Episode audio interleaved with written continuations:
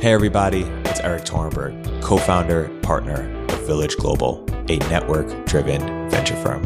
And this is Venture Stories, a podcast covering topics relating to tech and business with world leading experts.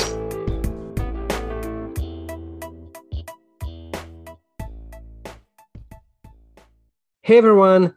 This is Lucas. I'm an investor here at Village Global. Welcome to another episode of Village Global's Venture Stories.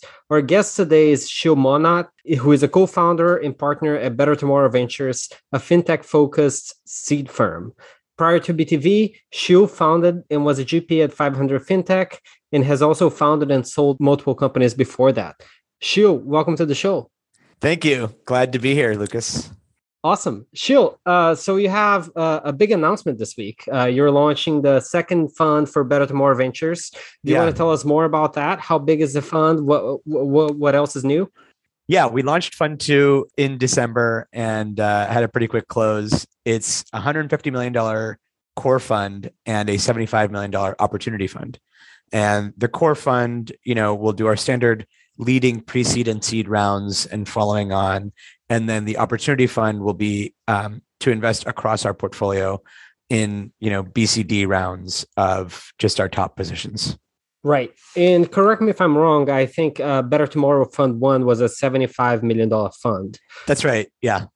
Right. Uh, so i'm sure you've heard the saying uh, in venture your fund size is your strategy do you agree? And, and, and how does the new fund changes the way that better tomorrow operates? Yeah it is true. I, I, I do agree by the way your fund size is a strategy. To, to a certain extent i think it, it, makes sense. Not not in every case but for us look i think a couple things change. One you know for better for worse valuations are up significantly in the past couple years particularly in fintech our category. And so for the same ownership stake we have to put more dollars behind it. Um, so, so that's one thing that has changed. So let's say that changes things by 20%. Another thing that changes is we feel like a lot more of our companies are graduating on to the next round and then the round after that. And in fund one, the $75 million fund, we had a one to one strategy. So every first check dollar got a dollar of follow on capital. In fund two, we have more capital behind um, that first check. So instead of one to one, it'll be like one to one point five is is what we're thinking. And, and then the other thing is like with this fund size, we're able to look at a different type of company that we didn't look at then. So, for example, a company that has raised a previous like pre-seed round. You know, maybe a company's raised a pre-seed round of a million and a half bucks and now they're looking to raise a four or five million dollar round.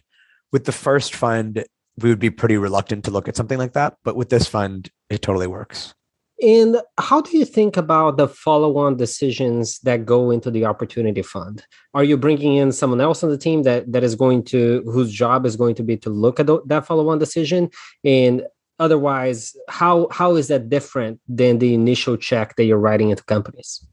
Yeah, good question. So um, first, we're we're not bringing anyone on specifically for the opportunity fund, at least not yet. I think we're we would be open to it, and you know, if if we brought somebody on, the idea would be to build that opportunity fund into something bigger, like more of a growth fund at, at sort of the next raise.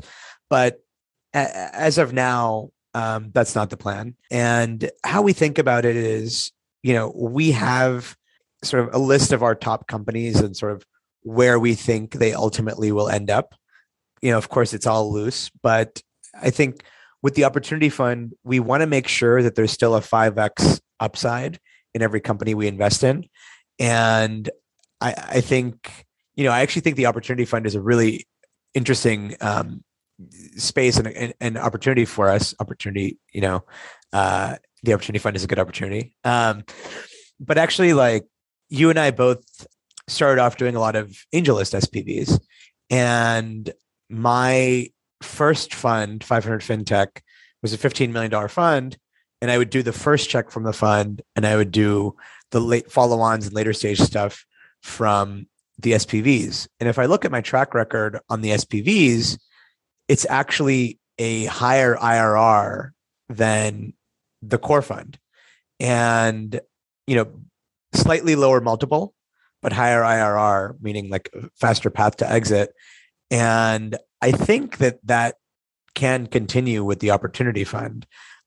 You know, so and then sorry, you you asked about like how we make decisions. We have a pretty small team. Um, you know, three full-time people at the moment, um, looking to add to it. But we sort of together make a decision about what we're going to do on the opportunity fund. And generally speaking, the person who led the seed round, you know, the other person has to decide what we're doing on the opportunity fund is the idea. And, you know, we already, we actually already have a couple of companies that, that we're pretty excited about for the opportunity fund. That's awesome. To dive a little bit deeper on the LP side, how was the fundraising process for Fund Two, uh, and how was it different, if at all, uh, than the fundraising process for the first fund? It was night and day different. Um, it was completely, completely not at all the same. Fund One, we, you know, it took us about nine months to raise Fund One. You know, part of that was like the pandemic. You know, we probably lost two months, like March, April, May. And then also there was actually like a bit of a reset where folks, there were folks who had committed and then backed out. So we probably lost like at least three months now that I think about it. But early on, you know, for fund one, it was pretty easy to get to our first close. We got like $20 million fairly easily. I had a previous portfolio, a previous um, fund of 15 million, and a lot of those LPs came back, or actually, I should say, all, all those LPs came back. And then fund one, you know, after that first close of 20 million, it was really hard to get anything after that. And then after the pandemic, sort of the market started coming back in May. And then it ended up being very quick for us to close. And we ended up over our target. Our target was 60. We ended up at 75. This time, actually, our target was 125, and we ended up at 150, which was our hard cap. It was a very easy process this time, uh, knock on wood. I think we didn't actually adequately realize how what the process would be like. Um, so we kind of told people uh, we had an LP meeting late last year. We told our LPs were you know we're asking what's the plan for Fund Two. We told them like yeah we're going to start raising now, but you know we'll be raising in Q1 was sort of what we thought. And, and in fact, we actually told people like, don't worry, there's no rush. Like it's going to take us several months. And then what ended up happening that, that was like a, a screw up on our part because what ended up happening is um, there was a ton of interest from our existing LPs, and we sort of gave our existing LPs like a certain date. Um, you know, it was actually just like I think three weeks in total, and we said, you know, give us your commitments by here, by this date, and then after that, we're going to open it up to everyone. And then it ended up being that we were we were actually like oversubscribed pretty much immediately. So I, I think a lot of the fund of funds LPs um, that we have, and you know that's a lot of the the LP based fund of funds and family offices. A lot of those guys, I think, had already underwritten us for fund two, and then you know it's pretty early on fund one, like returns and stuff like that. But I think they saw quality of follow on investors was quite high, and so they actually many of them wrote us like a much larger check in fund two than they did in fund one. Um, so we ended up in the end, we actually ended up cutting people back on their commitments, um, which is a, a, really strange thing for me. Like, never in my life has somebody wanted to give me money. And I said, no, I, I don't want your money. That's never happened to me before. So it was a new thing for me. I don't know if I'll ever get used to it. Congratulations. Um, Thanks. And how did you manage the new the relationship with institutional LPs that converted into fund two that were not previous investors into fund one uh, what are things that you did to build that relationship that worked out really well and and perhaps like what are things that you thought that would work that, that didn't actually help. Yeah. I think the uh, you know i think there are a lot of folks that we that we met at, during fund one process who you know said hey we genuinely like you. It's just like we don't really do fund ones or the timing isn't right. So there were some folks like that that we kept on our quarterly updates.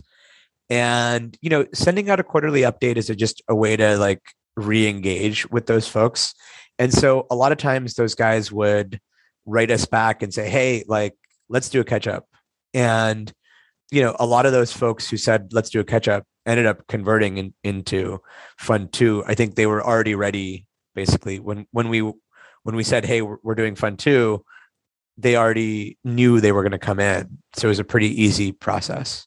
I think that that was the best thing we did. I, I think in terms of things we didn't do right i'm sure there are a ton of them. I mean the main one is like we completely misjudged timing. So there are folks that we would have loved to have in to fund two but we told them like don't worry like q q1 is fine. It's good we're still going to be raising in q1 and then you know their timelines were such that like it didn't work out. And so i think there's sort of like a hierarchy of like quality of lp that people want and you know we're super happy with with our lp base. I think they're just like outstanding people that we we we like hanging out with and stuff. Um and it, it but it is heavy heavily um weighted towards fund of funds. So we have um Greenspring, Invesco, Industry, um, Sapphire, Franklin Park, Presight, uh, Vintage, all um, LPs. And I think, you know, we would like to have more endowments. Like the idea of supporting a nonprofit venture is ideal. We do have a couple, but I think those guys have a longer lead time. And in this fundraise process, several of them just told us like they're on an annual budgeting process. And so maybe if we would have waited till Q1, that would have been better for them. Right. And if you look back in the first couple of years of Better Tomorrow, is there anything that you know now about being a seed manager that you wish you knew before starting BTV, no, knowing that you were actually a GP at 500 FinTech before this? Yeah, I, I think, I mean, I learned a lot in 500 FinTech and just like running a fund, as you know, you learn a lot. I think like there's all this stuff you can read on Twitter, and I feel like there are a lot of things I read and I didn't, you know, fully understand or think about, and I I thought about differently then than I do now. An example is like ownership importance. Like I thought I didn't care about it before. I thought like I just want to be in a bunch of great companies, but actually like each company that you're in takes a lot of time and you only have so much time to dedicate and if you don't have significant ownership, it like doesn't make it's not a good use of your time because you could spend be spending that time on another company that you do have good ownership in. Another thing is like the real power law dynamics in in venture. You know, I think um, 500 FinTech, there are there's like 80 companies in the fund. Um, it's a huge portfolio. And by the way, in BTV one is about 30 companies. So in 500 FinTech, there are 80 companies and there are three of them that are each more than 1x the fund. One of them is like several x the fund. And you realize like, okay, the fund was only $15 million. But if today, let's say that fund is worth a lot more, it's like well over $100 million, then I was writing these tiny checks. And now those tiny checks even a company that I wrote a small check into that like three or five or 10x actually is relatively insignificant to the outcome of the, of the fund. And it's sort of strange to think about that, that like these small outcomes are insignificant. It's all about the outliers. And like I knew that going in, I had, you know, read all the stuff, but actually like seeing it in practice is, is, is different. So it's been a learning for me. Um, and then I think fund one to fund two, one learning that I think is clear is there's not that much that can happen from a portfolio. Like most of our investments in fund fund one were made in 2021.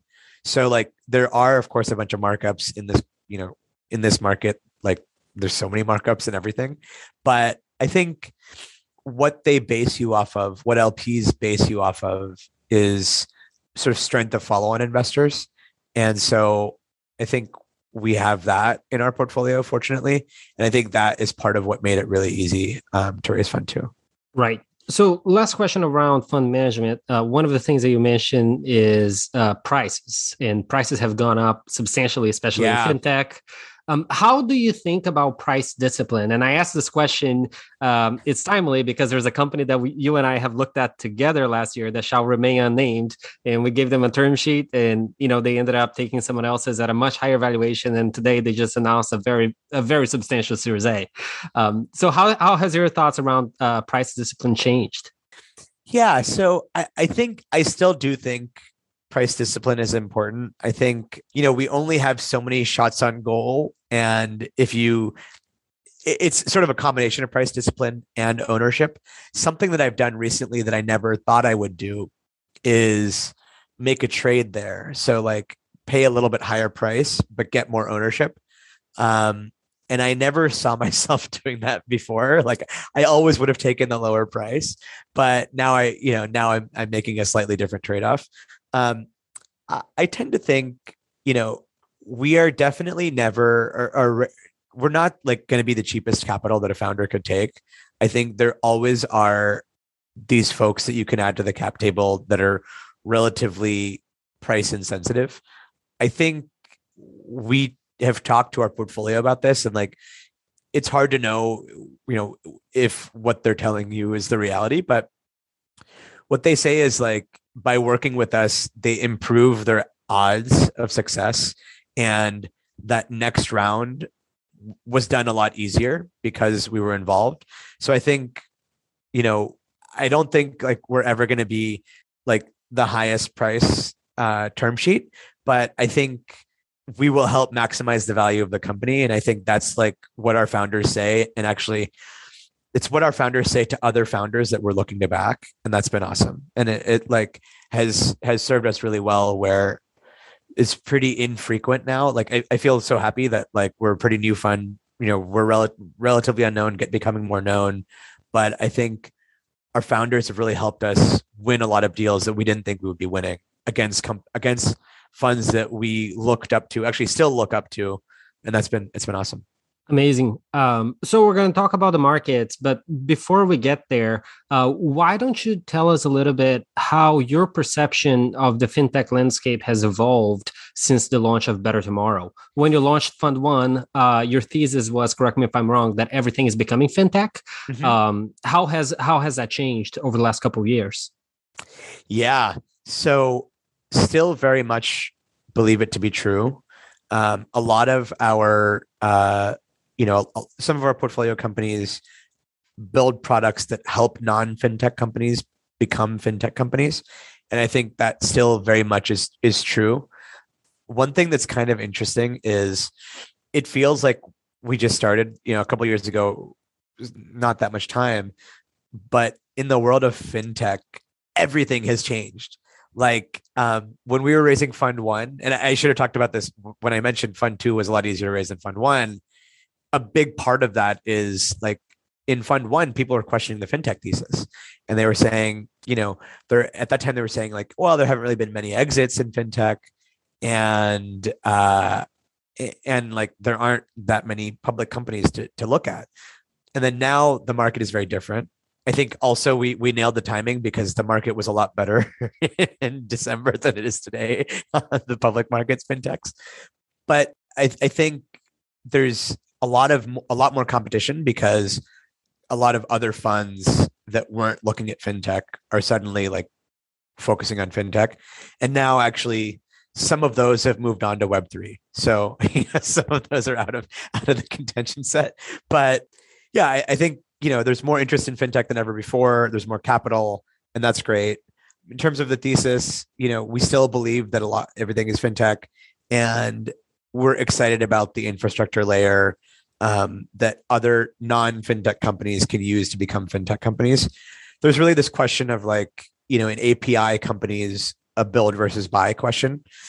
Something like, you know, like Twilio, you know, would you build it or buy it or Stripe or, or, or, um, and in fintech, I think like more and more the case is people are choosing to buy, to pay because talent is really hard to get and expensive.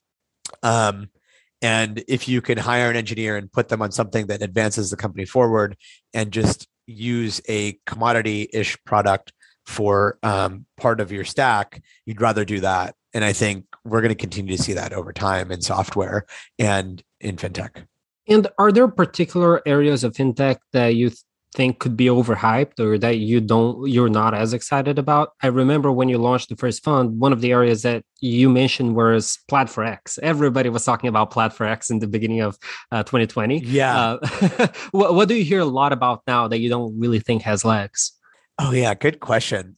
I think you know i think in the web 3 space we're seeing a lot of stuff that i think is very much a like works right now but may not work in the future thing. Um, so, you know, I have been a, a skeptic on uh, the profile pick NFTs, and I think you know I'm seeing all sorts of stuff there um, that I'm not that interested in. I think there are a lot of companies building like DAO tooling, and I think at the stage that we invest, it's been really hard to choose one, and I'm not sure it's the sort of thing where like I definitely wouldn't say that these aren't going to work, but I'd say like I'm skeptical on them working on on a lot of them working. Yeah, those are, those are some in the Web three space. Cool.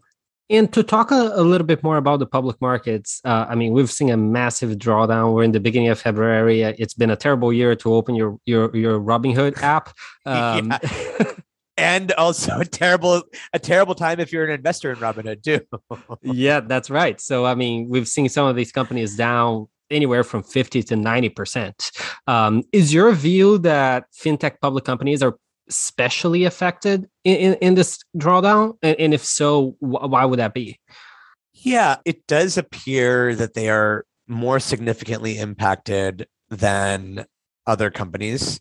And I don't have a good answer for it. I think maybe interest rates disproportionately impact fintech companies um, in that like they are expected to grow and if if if the expected growth is like far in the future then you're disproportionately impacted by interest rate hikes. Um, so i think that's part of it.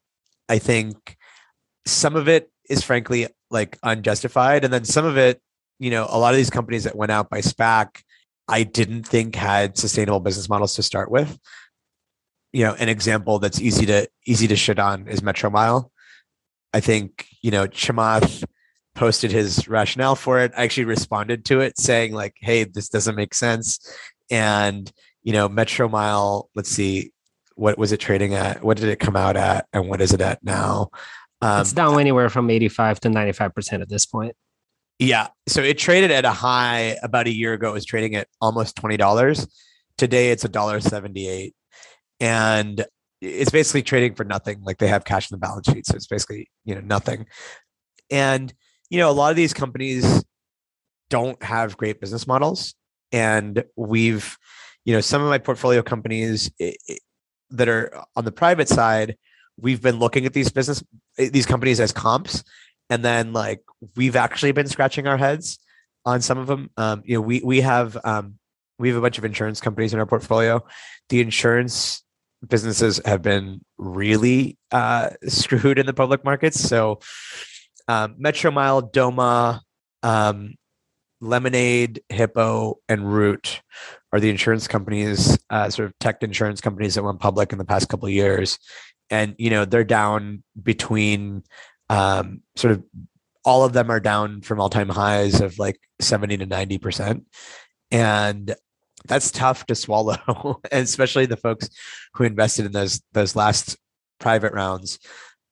I, I think we've sort of looked at um, so we asked all of our insurance companies like hey can you benchmark like here are all the things we want to track against those and see like are we building a sustainable business and some of these companies aren't and some of these companies i think will end up being zeros or getting acquired for not that much. So it's something that like frankly has been a good wake up call for us. Like hey we need to build a sustainable business. There was this mantra of like growth above everything else. And actually like in a low interest rate environment like that can make sense. But as interest rates change like that that model changes and you want to prioritize profitability. And so we've definitely guided our companies towards being more profitable.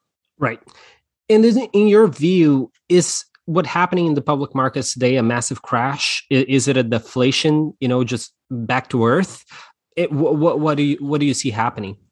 Yeah, I think look, some of it, frankly, we were very much due for this correction, and it, it needed to happen. Um, and then some things, in some cases, we've definitely overcorrected. But overall, I think it's it's you know part of part of being in this business. I do think a lot of these companies, I'd be surprised if they go much lower than where they are today. Like they're sort of low PE ratios, market caps that that have are are lower than like a couple previous rounds in the private market. So I think there's some bargains to be had here.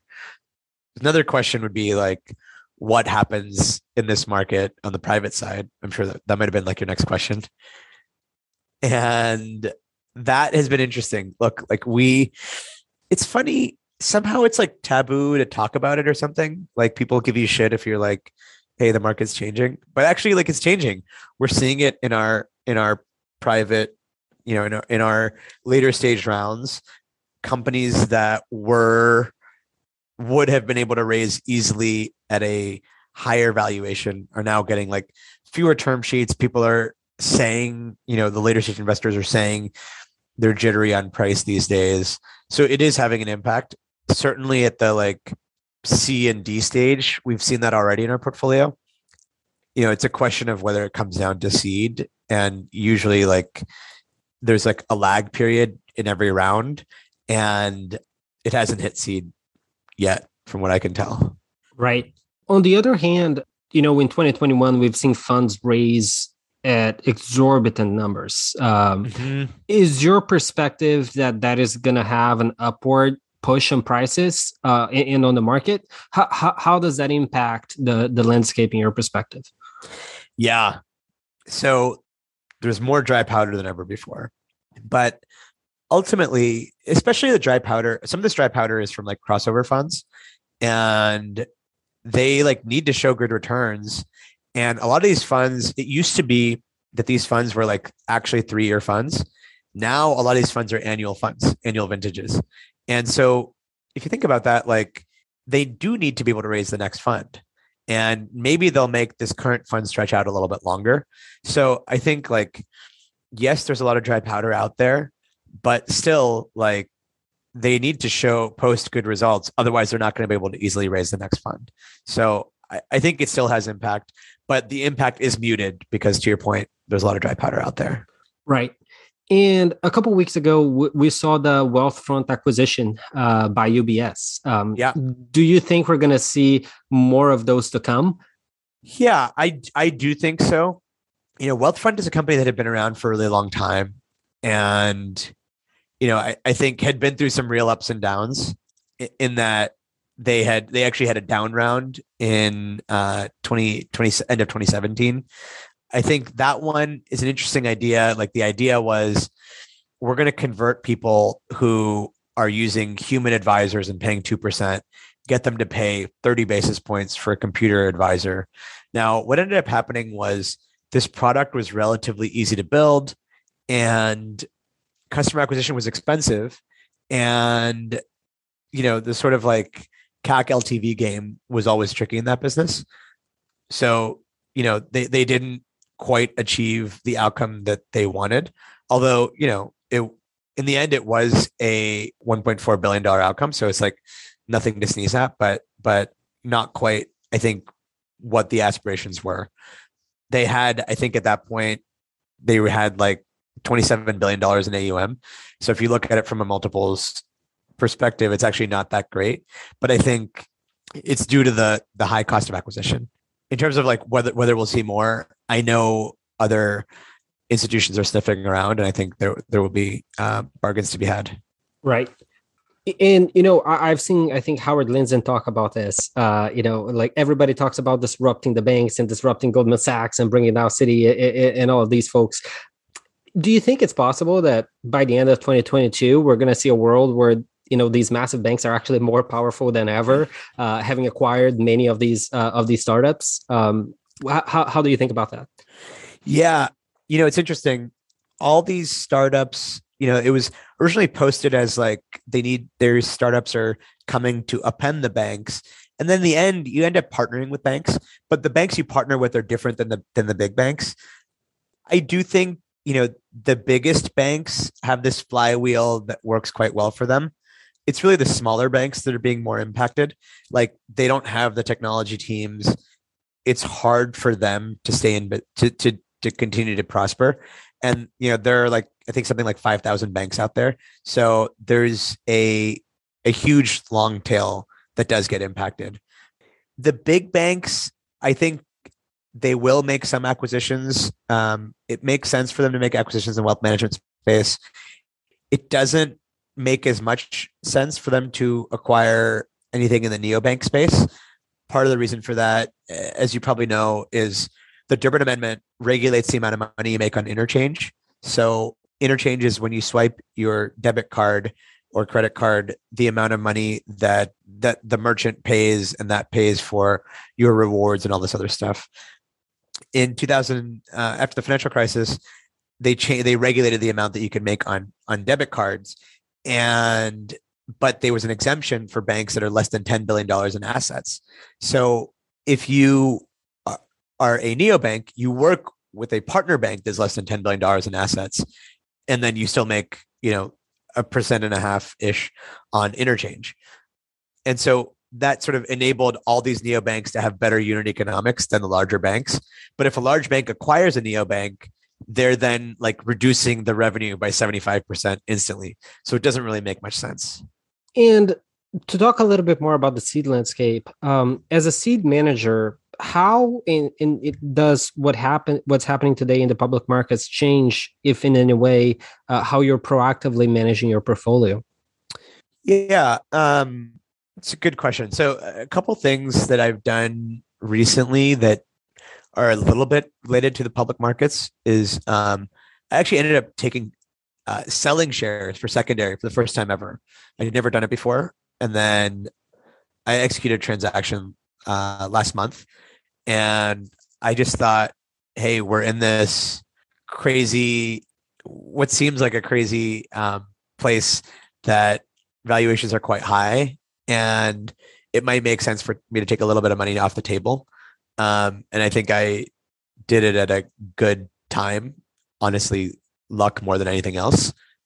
You know, that's sort of the only change I could say. I'd say like, you know, I'd be crazy to say we're not looking at the public markets and you know making investment decisions based on how the market perceives some of these companies, um, particularly in insurance. Um, I think you know the market has sort of stated that um, you know how they look at these insurance companies is different than how some of the private investors were looking at them. And i think that does make me more skittish on doing investments in the category. And you mentioned a while ago that you know you're never going to be the cheapest capital that, that a founder can take on the cap table. And also uh, you've been able to win out uh, against a couple of the big brands uh, that are now coming in, uh, in into seed. Um, how do you think that the the dynamics between multi-stage firms and, and seed specific funds has evolved or shifted over the last one to three years? Yeah um, i think you know i think that the multi-stage funds are expanding significantly on both sides. So they're coming down to seed and and actually going up into the crossover territory. Um, I think you know it really depends. I think you can't paint the ball with the same brush. I think some of them I've seen invest at seed and like not really give the time of day to the founders. And founders have like founders have told us like we wish we wish we worked with you. Um, you know i'm not getting what i want from these funds. Um, and if you think about it like you know if they write a two or three million dollar check out of a like multi-billion dollar fund it like doesn't mean that much to them. Um, it's really an option value check in some cases. And then you know i have other other tier one funds that do invest at seed and are super hands-on and like do a great job. Um, so it varies widely. In terms of competition for us i think you know, our value prop is pretty clear. We are fintech founders backing fintech founders. And, you know, you can speak to anyone in our portfolio. They'll tell you why they chose to work with us. And many of those folks have now worked with other tier one Series A funds and tier, Series A, Series B funds. And they can sort of tell you the value add of like why you should work with us. The way I've always told our founders um, to do it is at seed, you work with the folks that you think can be most helpful to you and most supportive in your long journey. And so, you know, previous founders are good. Um, folks that like really understand what you're doing. And also, you know, if you can get a community out of it, that's also great. And then at Series A, I generally say, you know, a top brand is actually very helpful. The top brands are top brands for a reason. And that makes your future odds a little bit better. And they also can help with recruiting and customers. Sometimes, like, not even, sometimes the help is simply their brand. Um, and then generally speaking, Series B and beyond, you just go for price. Um, and then if you've missed any of those along the way, you can pick it up in the next round. Right. And to touch a little bit on international markets, I know Better Tomorrow has played a lot in, in different regions of the, of the world. How do you see um, the opportunity for fintech in different areas of the globe? Um, are, I know you and I have talked a lot about LATAM. Um, are there areas that you're particularly excited about, and are there other areas that you're particularly bearish on? Yeah, sure. So um, we we invest globally, as you mentioned. We so we've invested in B, in BTV One. We invested in Mexico, Brazil, Nigeria, Kenya, India, Pakistan, and Indonesia. And uh, aside from the U.S., and then we we also invested in Israeli and Canadian companies building for the U.S. market. So uh, I think all of those countries that we've invested in, with the exception of uh, of Kenya, are like greater than 100 million population and large and growing smartphone penetration or middle class, you know, growth in middle class. And then most of them actually offer the ability to go to an adjacent country. So, you know, if you start in Indonesia, you can go to the Philippines or Malaysia. You know, if you start in Mexico, you can cover a bunch of LATAM. And I think those are sort of characteristics that we look for in terms of markets that we are more skittish on, I think um, there are great companies being built in small markets, um, but I think it's it's harder for us to get comfortable with that. An example is um, there's a company called Wave that's a um, a mobile money uh, transfer uh, company in Africa, and they are based in Senegal Senegal is a uh, country with a population of less than 20 million. Um, but this is like a multi-billion dollar company. Stripe, Founders Fund, Sequoia invested in this company at a 1.7 billion dollar valuation. So you know maybe we're missing out by by not looking at small countries as much, but that's been that's been one one area we don't look at. And then you know I've struggled with the Middle East region. I think there of course will be great companies built there, but I think it's very fragmented. And in fintech, you know, going across borders into another market is takes a lot of work. And it's always a question of like, is the juice worth worth the squeeze in a bunch of these smaller markets? And then, you know, if you look at the big market, you know, the big market sort of in the Gulf region is Saudi Arabia. That poses its own challenges. Um, so I've I haven't done anything. We haven't done anything in that region but sort of adjacent regions, we have done um, Pakistan, and we would look at Egypt as well. Amazing. Um, and Sheel, may, maybe to wrap us up, uh, what is the best way for a founder that want to pitch you to get to get in touch with you? Yeah, you know, I, I think like there's a bunch of different ways to get in touch. We, you know, folks like yourselves share deal flow with us that we look at together. We've invested from cold inbound multiple times. I think I posted the email that um, CreditBook sent to us. You know, we we we led the seed of CreditBook based off of a cold email. You know, the guy showed he had done his homework. He had a nice subject line, and I said, okay, like I'm going to dig in here. Really love the team, and happy we did because it's been a great great company in Pakistan. Folks reach out to me on Twitter. I'd say there's no no one way. You know, I, I do think there's something to the signal being stronger if it comes from someone we trust, but there's no there's no one right way to re- to reach me. You know, do do your best to capture the attention early on. I will say, like, I get way more inbounds than I can deal with effectively, and that's like a function of you know needing to build out the team. But you know, apologies in advance if I don't get back to you uh, on a cold inbound. Awesome, Sheel. Thank you so much for coming on the show. Lucas, thanks for having me, man.